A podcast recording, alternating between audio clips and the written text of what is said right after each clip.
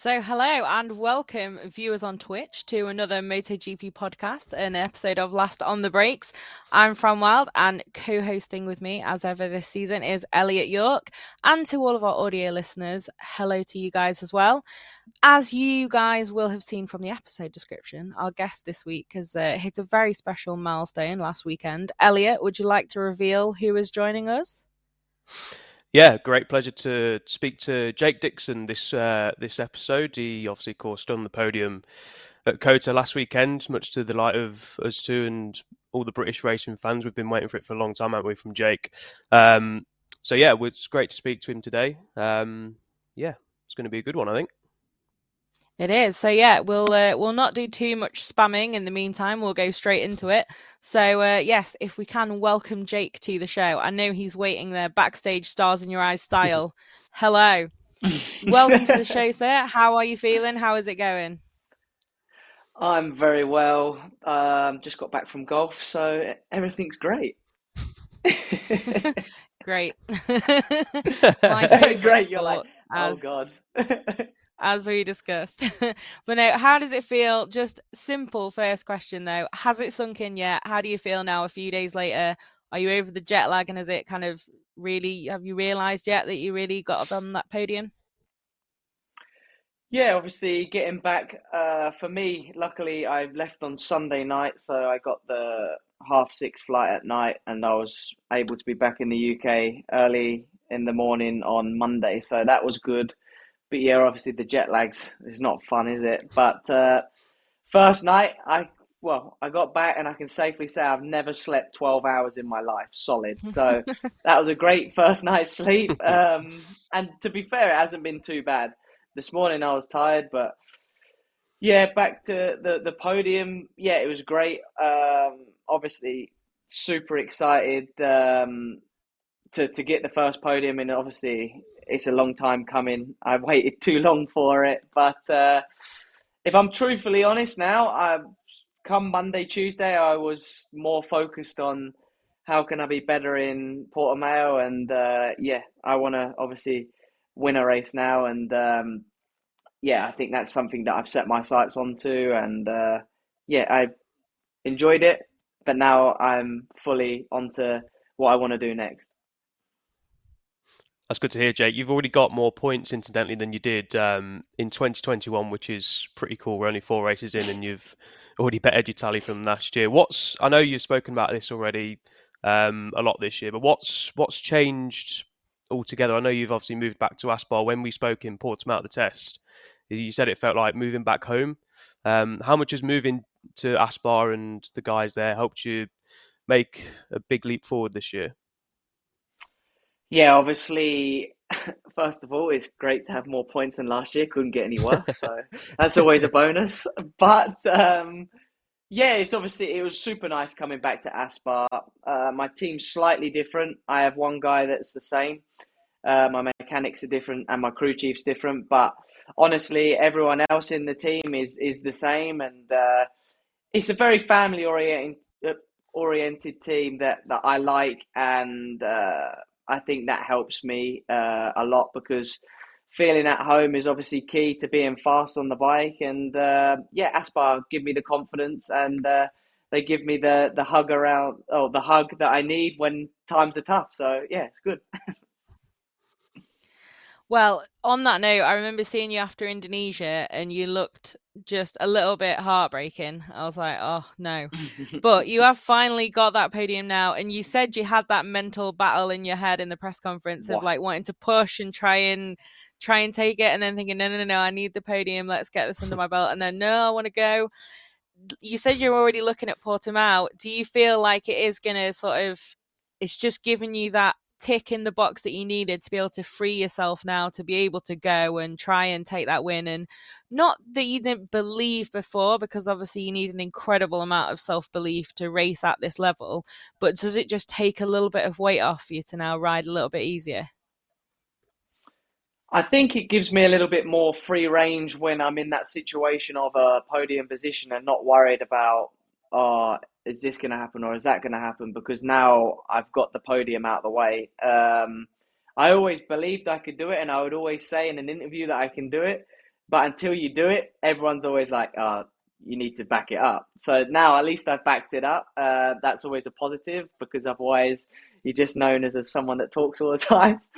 But um, yeah, I think in the situation of being in a battle, I think that will be where it helps me a little bit more. If I'm truthfully honest, I think that I should have, looking back at it, finished second because the first half of the race I was there with Tony, and all of a sudden I hit a couple of false neutrals and dropped off, and then Ogura came through. So uh, it's all all in hindsight, but um, yeah, I think now I have a little bit more confidence. I would say, um, but nothing that I won't approach the weekend any different. Obviously, every weekend I wanted to be on the podium, and I want to win races. So my outlook doesn't change. Um, I'm still going to be doing all the things that I've been doing, and uh, yeah, just looking forward to it now. We've had a question, Jake, in the Twitch chat, I think, from Hacky789.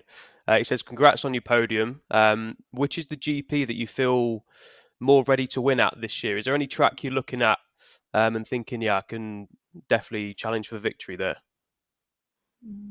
Portugal, I think, is a really good one obviously we're going there next, so it's obviously positive. No pressure. Um, no, yeah, it's, look, it is what it is at the end of the day. Is I don't think there's any more pressure if I say I'm going to do this at one track or I'm going to do that at another. I think I'm in such a good place with riding and riding the bike that um, it could be any round. It doesn't have hasn't got to be a certain round.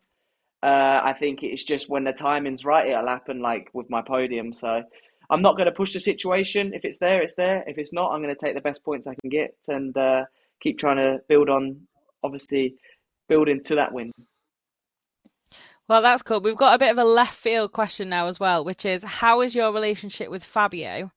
Because we know we see you guys hanging out and uh, a few bits on screen. I think with uh, Tony Arbolino as well, you guys had a great little celebration. Have you got kind of a little crew there of slightly crazy in the best way uh, other riders in the paddock that you've uh, ended up friends with? yeah, to be fair, Tony, I don't have so much of a relationship with, I wouldn't say, but obviously from through Fabio, Fabio is always saying to me that he's a really nice guy, and I believe that. And whenever I see him in the paddock, we always talk. We, we, we it's not like we don't have a relationship, but it's not like I've ever spent time with him outside the track. But where with Fabio, yeah, he's just um, yeah, he's a nightmare. no, he's a good nightmare. I really like Fabio. He, do you know what? He's one of the most genuine people that you'll ever meet. And if you ever do get to meet him as a fan or as a friend, um, he's a super nice guy and something that um, it's obviously nice to have not just because he's fast on track, but also because he is generally a nice guy, and so is his family, and, and obviously Tom as well, his helper and his best friend. Um, they're such a nice combination to have. So no, I really like them. It's always nice to have obviously friends in the paddock. But obviously, you're going to be rivals on track. I know you don't race with uh, Fabio. Hopefully, you do at some point in the future. But it's nice to have from the outside looking anyway. It's, it's nice to see you guys having friendships and in enjoying yourself and having a laugh because obviously motorcycle racing isn't always glitz and glamour. It's not a lot of the time, really. I know you're sort of superstars in parts of the world and you get to travel over the world, but just how tough is coming from the British Championship into Moto 2 because I think I think we can safely say it's one of the toughest classes in motorsport. Um, so just how tough was life when you first came into the paddock, um, and what's been the most? What's changed the most in the four years you've been here?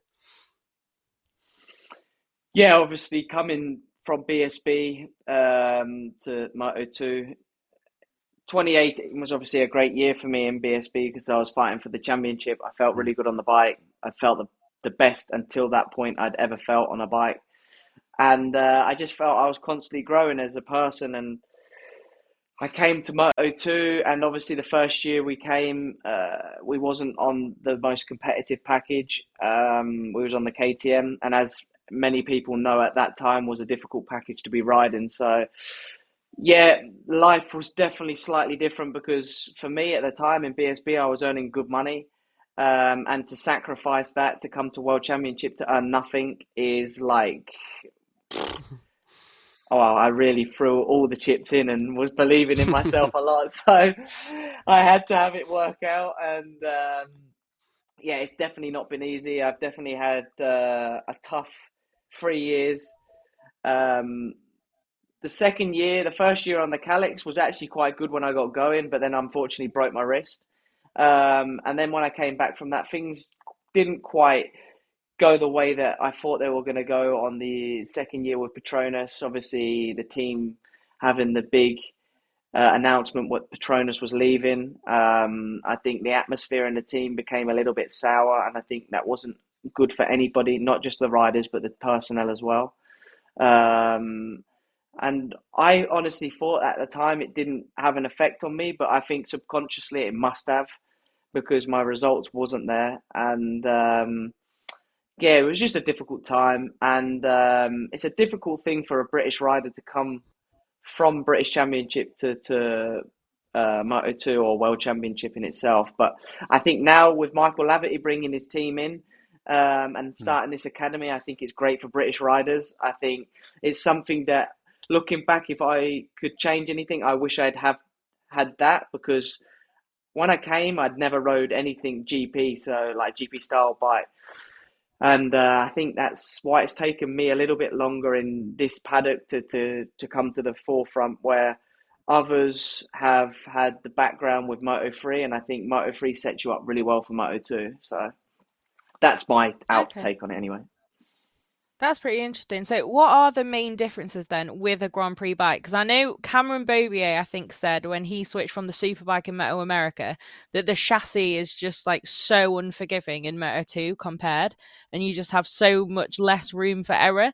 Is that kind of a similar comparison that you've made? Like, what are the differences, and why is it more difficult to to make that switch? All I can probably refer it to is like if you drive a hire car, for instance, and you go around the track, it will feel like really wallowy. It won't handle very well. But then you'll get into a go kart, really low to the ground, really stiff, and every input you put into that car, it's really like uh, reactive. It's the same when you go from superbike to uh, Moto 2 bike. That's the difference is like the smallest input will be the biggest of difference on a Moto 2 bike, where almost you can move a lot faster and a lot more on a super bike and it, you won't really notice the effect so much. We've had another question. It's quite an interesting one. I think it's probably is more towards um, MotoGP, but he said, "How hard is it to um, hide new improvements on the bike from Simon Crafar or is that more of a MotoGP class problem? Obviously, the Moto Two bikes are pretty much all the same, so you guys aren't having like yeah. aerodynamic changes and stuff like that, are you? No, no, definitely not. And I think yeah, it's more that's more in MotoGP. I think it's a lot harder for them to obviously um, hide things, especially in testing. But I think during the season they're not so worried about it. But during during the the preseason testing, I think they're all trying to not show their hand straight away, not wanting to bring out too many items. And it's only from what I see and what I hear, obviously knowing Fabio, knowing Frankie, uh, my manager, uh, I I get obviously an insight that other people don't see. But um, yeah, I think once they're into the season, they don't worry so much about it. They just put everything on the table, and what you see is what you get with it.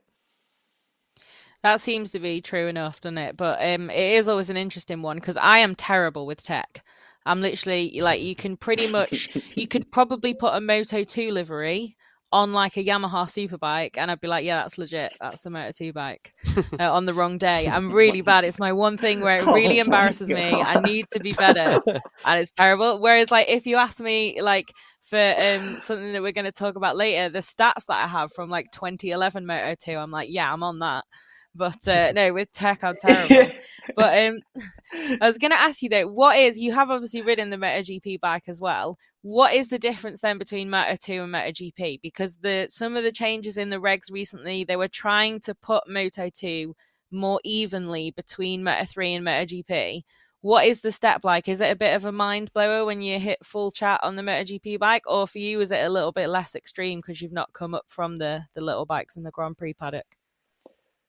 Do you know what? It was, I think, a massive shock actually to the system because Superbike is, but fifth and sixth gear sort of runs out of steam.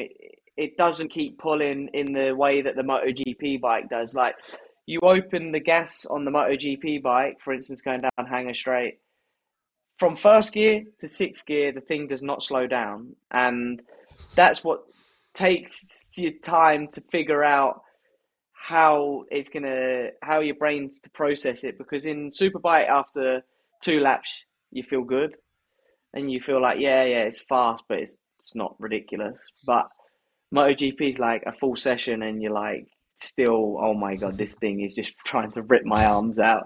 And and where it's a seamless gearbox as well is like even makes it even more surreal because it just feels that you're in automatic and it's just one gear for all. And I think that's the biggest thing, and that's the biggest thing that I seem to like struggle with in the first session. I was like, man, this thing just does not slow down.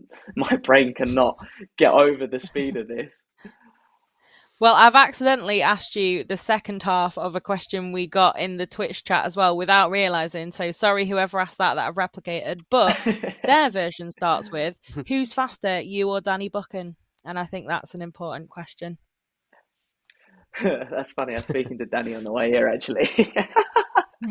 um, do you know what? Actually, in all seriousness, Danny's such a talented rider. But the one thing I feel that lets Danny down is not his attention span because that does definitely does let him down, but also his height.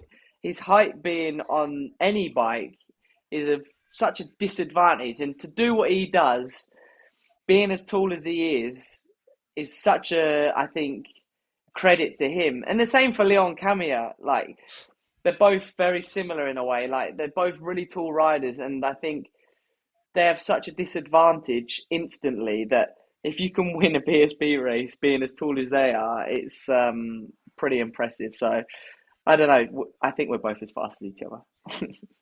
I like how you didn't choose to roast. That's impressive. Good work. Usually, I would roast him, but I'm being diplomatic. I'll give him. I'll, I'll let him off this time. it's BSB this weekend, of course. You you're going to head over, or you're just going to watch from the sofa? It's been a busy couple of weeks, so I'm sure you're just going to yeah. try and chill out as much as you can.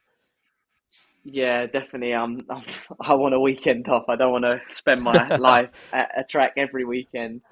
I think as well for me going to going to BSB I almost I enjoy it, but then I don't enjoy it in the same breath that obviously there's many people that I haven't seen in a long time, and whenever I go back, obviously people are wanting to catch up and and and ask you questions about what you're doing, and sometimes. As bad as it sounds, you, you just want to go there and support your friends, but that's being selfish on my part. But I like being at home. Then I can still speak to them over the phone and also I get to see everything a lot better actually. So as a fan, I like to watch it from the TV because I see a lot more. Okay, cool. Good answer. I'm also not gonna go. It's it's too much. It's too much. Um, but yeah, we'll definitely be watching. Um, and yeah, so we've had a couple of questions. One of them was about the future of British riders from David Pina, who I think I didn't say his name last time. Obviously, we've got the British Talent Cup now, which is the sole British Moto 3 class. Um, and we've got, like you mentioned earlier, M Labs Vision Track Academy with not just the Moto 3 team, but also I think they've got British Talent Cup and Mini GP as well. They've got a little ladder going on there. Do you think it's getting better for kind of young riders in the UK to see a little bit of an easier path or a more traditional path up into the World Championship?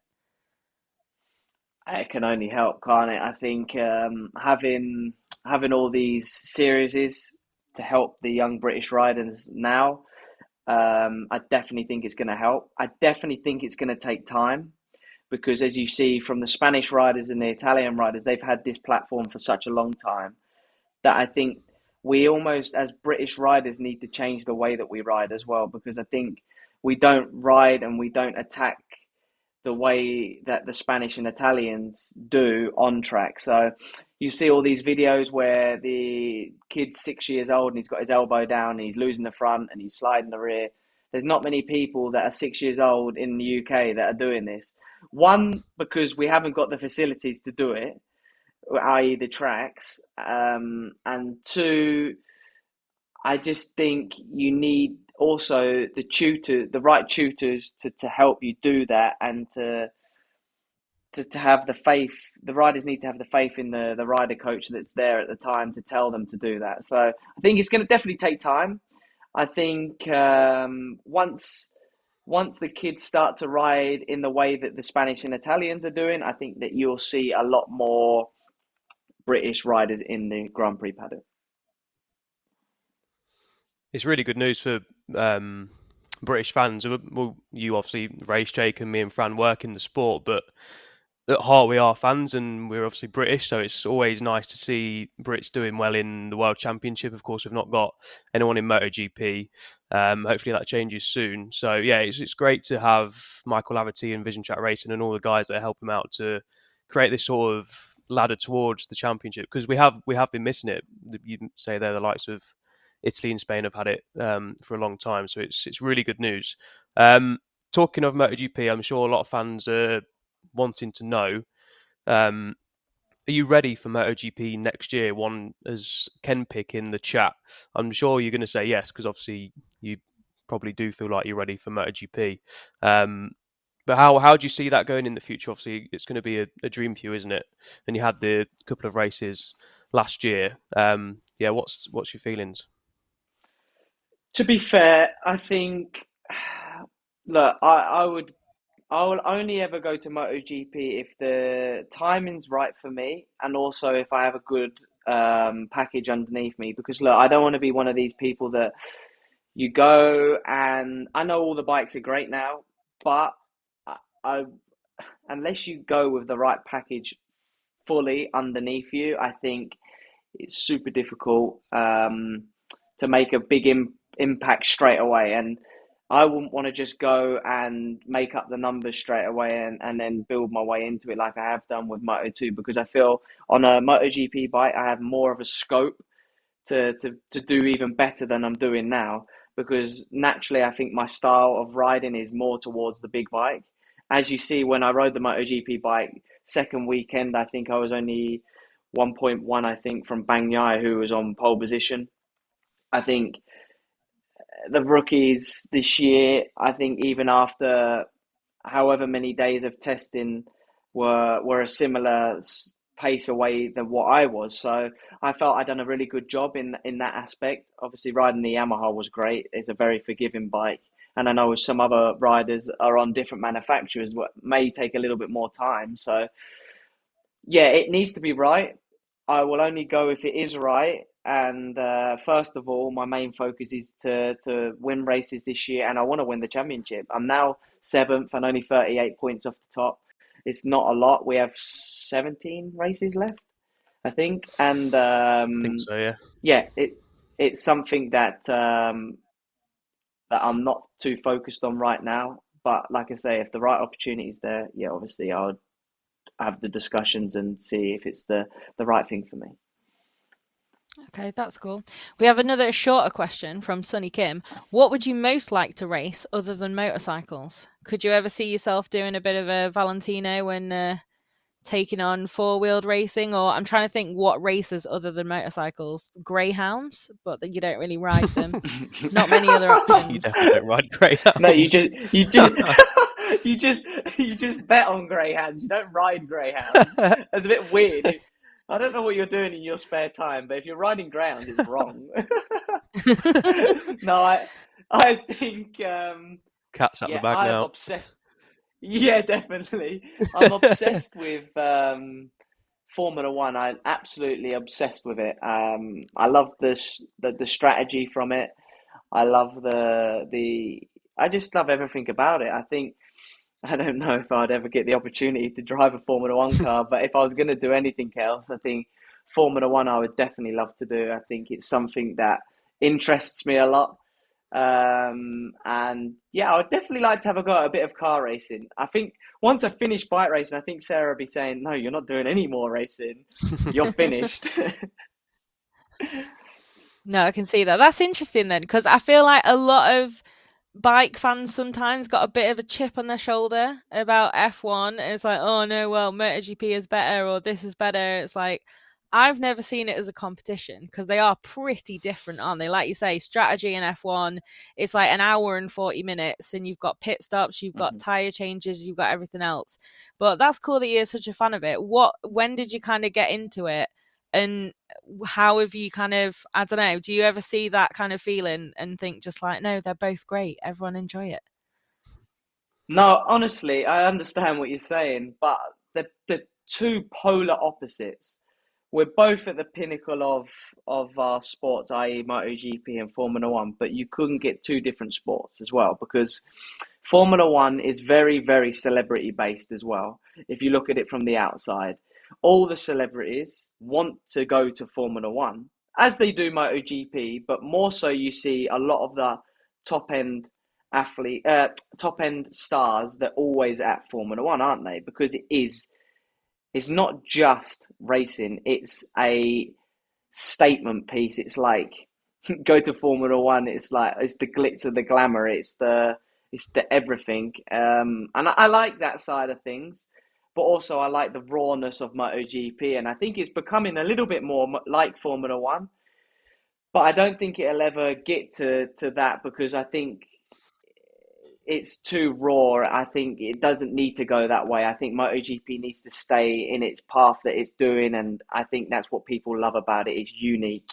It's so different, and um, yeah, I think it's Formula One's a show where MotoGP is like you go there for the rawness, and I think that that's the two differences. But I like also Formula One because I drive I drive my simulator a lot and I have a car simulator, and it's ridiculous. I love it, and I spend so much time on it that I generally think I could be quite good at it.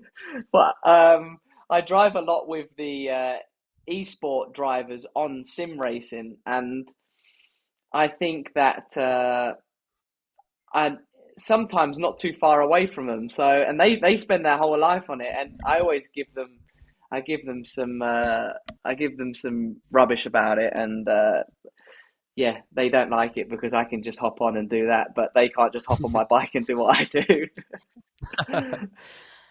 Sounds like what you Jake? just said you was absolutely incredible. Oh, sorry, but my headphones went off. I'm back now. Yeah, little everyone, please, as you were. Like yeah. Elliott said, who's your favourite? Who you backing this year? um, backing in what are we talking about? Formula One or MotoGP? Well, we both. can do both. Let's start with Formula One though. Uh, Lewis Hamilton. Oh, I'm like such a die-hard fan for Lewis Hamilton, and I know Lewis Hamilton generally gets a lot of flack for his style, his the outness there, but I love that. I think he's so real, but I think people don't like the realness from him, and I think it scares people that people are so real. I just think that um, a lot of people can learn a lot of stuff from him. He's he's not had it easy. Um, he's uh, done a lot for the sport with the the whole racial side of things. I think what he's done for the sport on that that side is fantastic. I think it needs to to be done more. Um, and I think he's such an icon. I think for me, he is the best you can only see, even with the car he hasn't got this year, he's still outperforming his teammate. And he just, yeah, I think people just always try and knock down the people that are the best. I enjoy oh, that little Lewis Hamilton fan show there. And MotoGP, please, yeah. And now I bet you're going to be like Fabio. Uh, no, I'm going to say Aleix Espargaro. No, I'm joking. I like Aleix as well. I'm a big fan of Aleix. Um, but also, yeah, obviously I've got to back my mate Evan I. Fabio does wonders on that Yamaha. So, and he's an, he's actually he's awesome to watch, and he's a breath of fresh air. Cool, good answers. Right, I think we should probably let you go now because uh, technically I asked for like 20, 25 minutes, and we've now had 32 of those minutes of your time. And I know you'll obviously need How long to the show go on let for? yourself. I mean, we're going to sit here for another four or five hours, but obviously, you know, you don't have to stay for the whole thing. no, we're just going to talk a little bit about the uh, the where were we? America's GP. Uh, in a minute, and then we're going to wrap up, and uh, we're also going to do a poll. In fact, we can ask you the poll first if you remember them. Because, guys in the Mhm. chat, the poll this week is going to be what is your favorite Marc Marquez comeback? And I think the options that I put were 125's Estoril 2010. We had the 2011 Moto 2 at Phillip Island. We had, Mhm. what else did we had? The Valencia Moto 2 2012 from the back.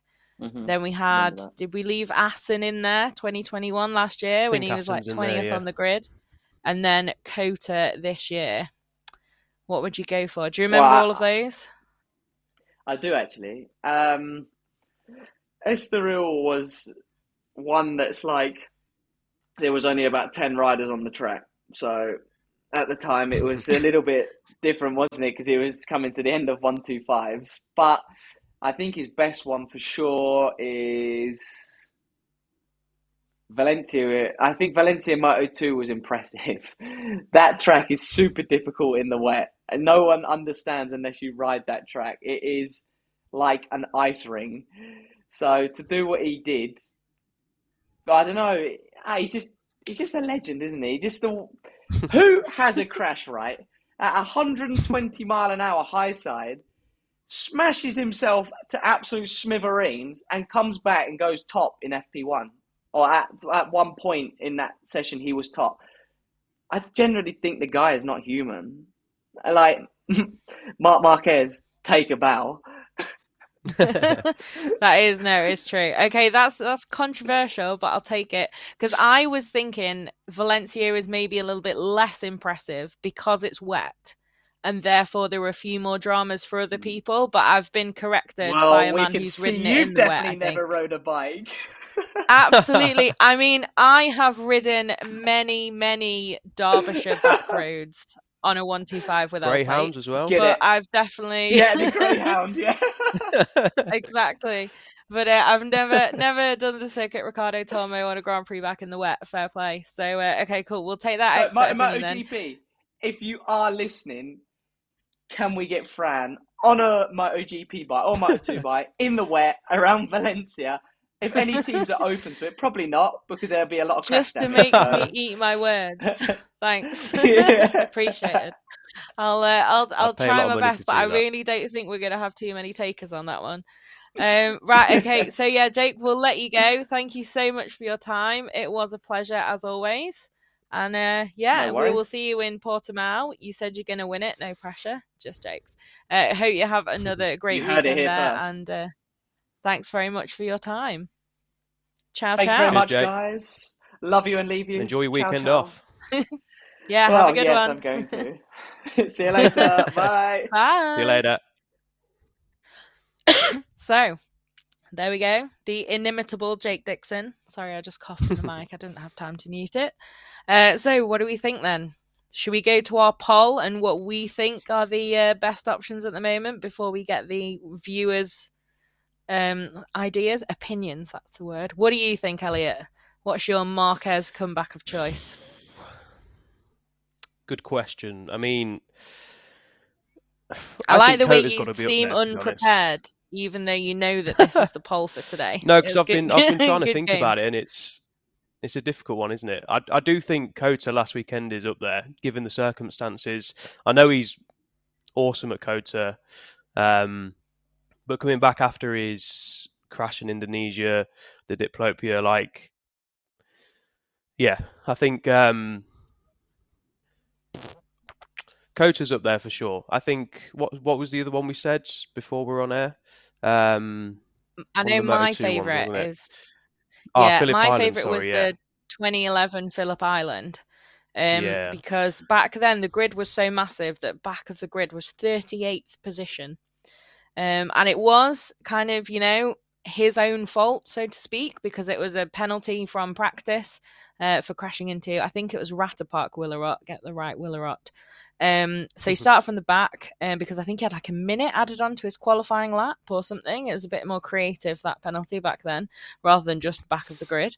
Um, but yeah, I think it's it's amazing because it is in the dry and he genuinely just passes everyone in between him and the podium. Uh, and obviously, it is a year as a Moto 2 rookie fighting Stefan Bradl for that crown. And uh, yeah, when when you see Stefan Bradl turn around in Parc Fermé, who he went on to win the race, Um, great job from him. But then he turns out and the number 93 pulls into third place. Your heart must just drop when you're like, how yeah. have you done this? But uh, I thought that was a good one. But COTA was pretty impressive, wasn't it? And uh, yeah, I think it was all the more interesting because it is a place where, I mean, it looks like on pace he did have the ability to win that race if that hiccup hadn't happened at the start, that technical problem. But it's also with all of the context of injury, not just this one, but he's now had three times he's sat at home and had to recover with the arm, obviously, with that big crash, then with the diplopia in winter that sidelined him from the last two races, then again to just be able to even come back and like Jake said, like come back and then be immediately so quick in FP1. Never mind. Yeah, that Sunday. I don't know. I I always wonder like were him and his team going into that race thinking without showing their cards, okay, we really can win this? Or were they genuinely just going there and thinking, okay, we're going to try and keep it calm, etc., etc., and then how does your mindset change when now you're pushed to the back and it's like okay well i've got to be marc marquez right now or i'm not going anywhere it's just a fascinating one wasn't it yeah i mean um, i definitely think coming into the weekend he and his team thought they could win i mean Marc doesn't show up to races and not think he's going to win i know he doesn't say that in the press conferences he's very diplomatic and saying that see how they go on friday but I firmly believe that he goes into every race weekend believing he can win. I mean, he's an eight-time world champion, arguably the best ever. So if he's at a GP race, I think you can never count him out. The one thing which was disappointing about the him dropping to 24th was not being able to see if he could have beat Bastianini because I think that would have been a really really cool um, cool battle, and we've not seen them battle yet. So that's the That's only true, disappointing yeah, that would have been interesting. I think as well, I did look um, before the press conference. I did a little bit of very quick research to just double check that obviously there'd been improvements and everything else on bikes. The track had been partly resurfaced, etc., etc. I was like, I'm just going to check. This is the fastest ever MotoGP race at COTA, and I don't think I checked 2013, but I went back quite a few. Uh, and certainly Marc's win last year, Bastianini was a quite a chunk of time quicker already, just a few months later. Obviously, it's not been the whole season. So, uh, yeah, I don't know. It would have been an interesting one, wouldn't it? And like you said, we've not seen yeah. Bastianini Marquez yet. We've seen Bagnaia Marquez, two very different styles, but we're waiting on the other uh, new Italian wonder to take him on. We do have the results from the poll, though, and the guys in our Twitch chat think that it was the 125 race at Estoril. So Jake Dixon overruled. But uh, no, fifty yeah, percent then Jake, yeah. for that. It's pretty good, isn't it? I think yeah, it, it's fair enough. They, he crashed on the the second sighting lap. The race got red flagged, in it? And then he crashed on the sighting lap. And I think just because it was like title drama and the guys having to fix the bike as quick as possible, just getting back out. He was up to like fourth at the first corner, wasn't he? I think, or something like that. He'd gone from the back. It was something ridiculous. Fourth straight away. Um, so yeah, I mean, it's, it's, fair enough. It was a was a very good one. It's just cool that we've got loads to choose from. Haven't we? He's, uh, yeah, not human, not not human, um, as Jake Dixon rightly put. It, it's cool to hear that from Jake, who's obviously a rider as well. Like obviously as uh, fans look at Marc, look at all Greyhound of them, riders. yeah, and think like, how on earth are you doing what you're doing on a bike, especially when you go and see it live? The TV doesn't normally quite do it justice. Um, because when you see these guys live, it's just like, yeah, no, thank you. I couldn't ever wish to do that. um, but when it's like Jake Dixon, a Moto2 podium finisher, saying, like, how does he do that?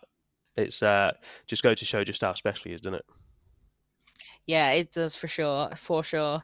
Um, but yeah, I don't know. I'm just like I'm in awe of all of them. But um, yeah, Marquez yeah. just sometimes yeah, yeah, brings that really extra special bit of gold dust. It's like, how are you even making this possible? Um, because I mean, we some of us on site were like, we still think he might be able to win this, and it was only mm-hmm. once. Was it who was it with Fabio? It was Zarco, wasn't it? It was Zarco and Quartararo, and then just bridging that extra gap. I think he's just ran out of steam a little bit there, but obviously, you know, like he said when he went into the weekend, he definitely wasn't, you know, the Marquez that won you know, previous COTAs at absolute full power, full speed, arriving in the best possible shape. So, uh, you know, I'm, I just think it was amazing that he managed to get up to where he did, and within sight of the podium for sure. But um, let's talk about the podium then. The one we've already mentioned that we, of course, should talk about again is the Beast, back on top, first ever Ducati win at COTA. He's done it again. I tried to ask him in the press conference does this feel like a statement for you that it's not, you know, Qatar where it's often a Ducati track and on that night everything came together and like here you are back on the top step again but he was just like you know didn't give the most specific answer so uh, what do we think i think it's a really impressive statement from from bastianini to have won again completely agree yeah i think um obviously won in qatar which was great to see um but it is Qatar, and Ducati always go well at Qatar. So you're like, okay, well, we need to see him do it at a track that Ducati aren't famously not not good at, but not great at. It was their first win at COTA. I mean, I know Marc's dominated there for uh, the last nine, ten years, but um, yeah, I mean, he's an absolute magician at saving the rear tire, isn't he? I think it speaks volumes when Jack Miller was saying it's just all down to Enea, basically, like how he can save the rear tire and just yeah use it in the last however many laps and just sort of make it look easy. Um, he's a genuine title contender, isn't he? I think. I don't think there's any arguments now the way he can say he isn't because, of course, he's leading the championship. He's won two races. He's on a bike that we know works. Um, yeah, I've, awesome. He is awesome. Um, it was awesome. And obviously, next up is Portimao, where Pecco on the GP21, the bike Enea is riding, um, finished second and first last year. So if he goes to Portimao and takes victory, then I think uh, people are going to start getting uh, a bit worried about him. I think they will. I think personally, Suzuki will be an interesting one at Portimao because they've so far, sure. I think, been pretty much the only consistent performers. Sometimes that's been consistently fifth, sixth, seventh, not on the podium where they would have wanted to be until Rins has uh, kicked them into gear. But they've kind of had a similar level of performance. Like we've seen KTM go from second in Qatar, that win in the wet, a little bit different. You know, a lot of Oliveira magic there was a little bit more rider based in that race in uh, Indonesia. But we've seen KTM go from second in Qatar to then struggling so much at COTA. Um, but Suzuki have stayed in that ballpark and just moving a little bit more forward. Uh, and we've seen those guys have some incredible speed at Portimao before. So I think that will be an interesting one. And of course, it will be very interesting to see what happens with Quartararo and the Yamaha. Struggling a little bit more at COTA. still got a whole ton of daylight between him and the other Yamaha riders for the moment. Obviously, getting really maximizing that bike. But we have seen him with some incredible speed at Portimao, so I think that'll be one to watch as well as we go back to Europe. Yeah, the European leg's always fascinating, isn't it? Because it's sort of sort of shapes the championship, doesn't it? We've had the four flyaway races where it's been very mixed up and down. When we've had um, like you say, KTM going really well and then having a bit of a nightmare in COTA. Um, so yeah, I think the next few races are going to really define how the championship looks. I think, um, and yeah, for Fabio and Yamaha, it's crucial that places like Portimao, Jerez, Le Mans, where he's gone good at in the past, Assen, these sort of races, if he's not finishing on the podium or winning them, then it's going to be a little bit of a worry, and he's going to start losing touch. He's done well, and like you say, he's getting the best and probably a little bit more out of the package. He's fifth in the championship, 17 points away from Enea, I think. And Enea's obviously won Something two races, like and Fabio's only got um, one podium. And it's the same for Joan Mir. He's not got a podium yet, but he's only 15 points away from Enea. So the thing that they're doing, even though they've well, Fabio's got one podium, Mir's not, is just being consistent. And I think top fives, top sixes, even top eights and tens nowadays is a lot different to what it was five, six years ago. If you were finishing inside the top five because everyone's so close now. So yeah, I think the next few races are going to be title defining. Not we're not going to know who's obviously going to win the championship, but I think we're going to get a better idea of who's going to be up there all season long because obviously it's tracks that everyone knows. Um, so yeah, in, interesting few weeks coming up for sure. I think it will be indeed. And we don't yet know who will be joining us on the post Portimao episode, but once we do, we'll try and update across social media to let everyone know. Thank you guys who are watching for watching and listening at the same time. Hope you enjoyed our little chat with Jake. Hope it wasn't too British for you uh, and just the right amount. Uh, and to everyone listening as well, thanks so much for downloading, listening, subscribing. Hopefully, hit the button. Uh, let us know any thoughts with the hashtag MotoGP podcast if you're getting in touch after we've been live on Twitch. And uh, if you do want to join us in future when you're listening in audio now and think, oh, I've missed out, I could have been on the live chat, please do join us. Uh, it's just MotoGP's channel on Twitch, super easy to find. Put in the magic word, press enter, and you'll find us thanks very much. I think that's all from us for now. Elliott, any final thoughts or just a howdy cheerio? howdy cheerio. Yeah, I mean, just looking forward to a weekend off. I think we all need it, don't we, after Argentina and mm-hmm. America. Um, and yeah, have a bit of rest and then straight into Europe. And like I say, a good good few weeks coming up, and it's going to be really interesting to see uh, what happens. Um, but yeah, cheers, guys, and uh, we'll see you next time, I think. And Fran, enjoy your uh, greyhound racing this weekend. Thank you. I will. I'll get on it. I'm in the north, so let's go. Thanks, guys, and see you again soon after Portimao. Cheers, guys.